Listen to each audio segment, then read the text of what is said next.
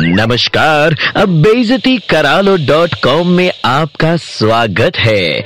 आइए शुरू करते हैं अब बेजती का कार्यक्रम। अरे ओ बॉस के नाम पे नरक के स्टोर कीपर अबे एम्प्लॉइज को कभी कभी इंसान भी समझ लिया करो। उनके दुख तकलीफ़ समझने का लोड ना सही।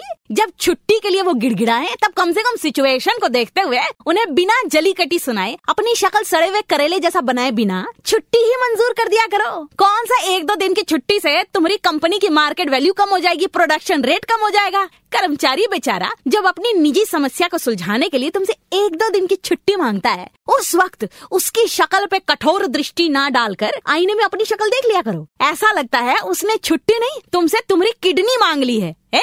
परफेक्ट बॉस आइटम बनने के लिए कंस बनने की ज़रूरत नहीं पड़ती। दिमाग से समझदार और दिल से एम्प्लॉय का को वर्कर बनना पड़ता है। आई बात समझ में? और यह सुझाव तुम्हारे गेंडे की चमड़ी से कवर्ड बुद्धि को कतई ना भेद पाएगी। इसलिए आज तुम जैसे संडास की बदबू टाइप मालकों के लिए बेचती करालो डॉट कॉम की रिक्वेस्ट आई है। तो ध्यान से सुनो, तुम जैसे बॉस एम्प्लॉय को चिता से भी उठवा लेंगे पेंडिंग काम पूरा करवाने के लिए। सो तेरे महँगे जूते में लाल चीटियाँ घुस जाएँ। ऐसी ऐसी जगह पे तुझे खा जो, जहाँ तू सबके सामने खुजा ना पाए। तेरी बीवी सारे पैसे किट्टी पार्टी में उड़ा जाए। तेरे इम्पोर्टेड लैपटॉप पे तेरा टॉमी सुसु कर दे। पीड़ित कर्मचारी के दिल से निकली हाय कॉपी पेस्ट कर दिया। तेरे जैसे ही अगले जन्म में ऑफ़िस वाली कॉफ़ी मशीन बनते, याद रखना। बहनों और भाइयों नीलम की डांट में दर्द है।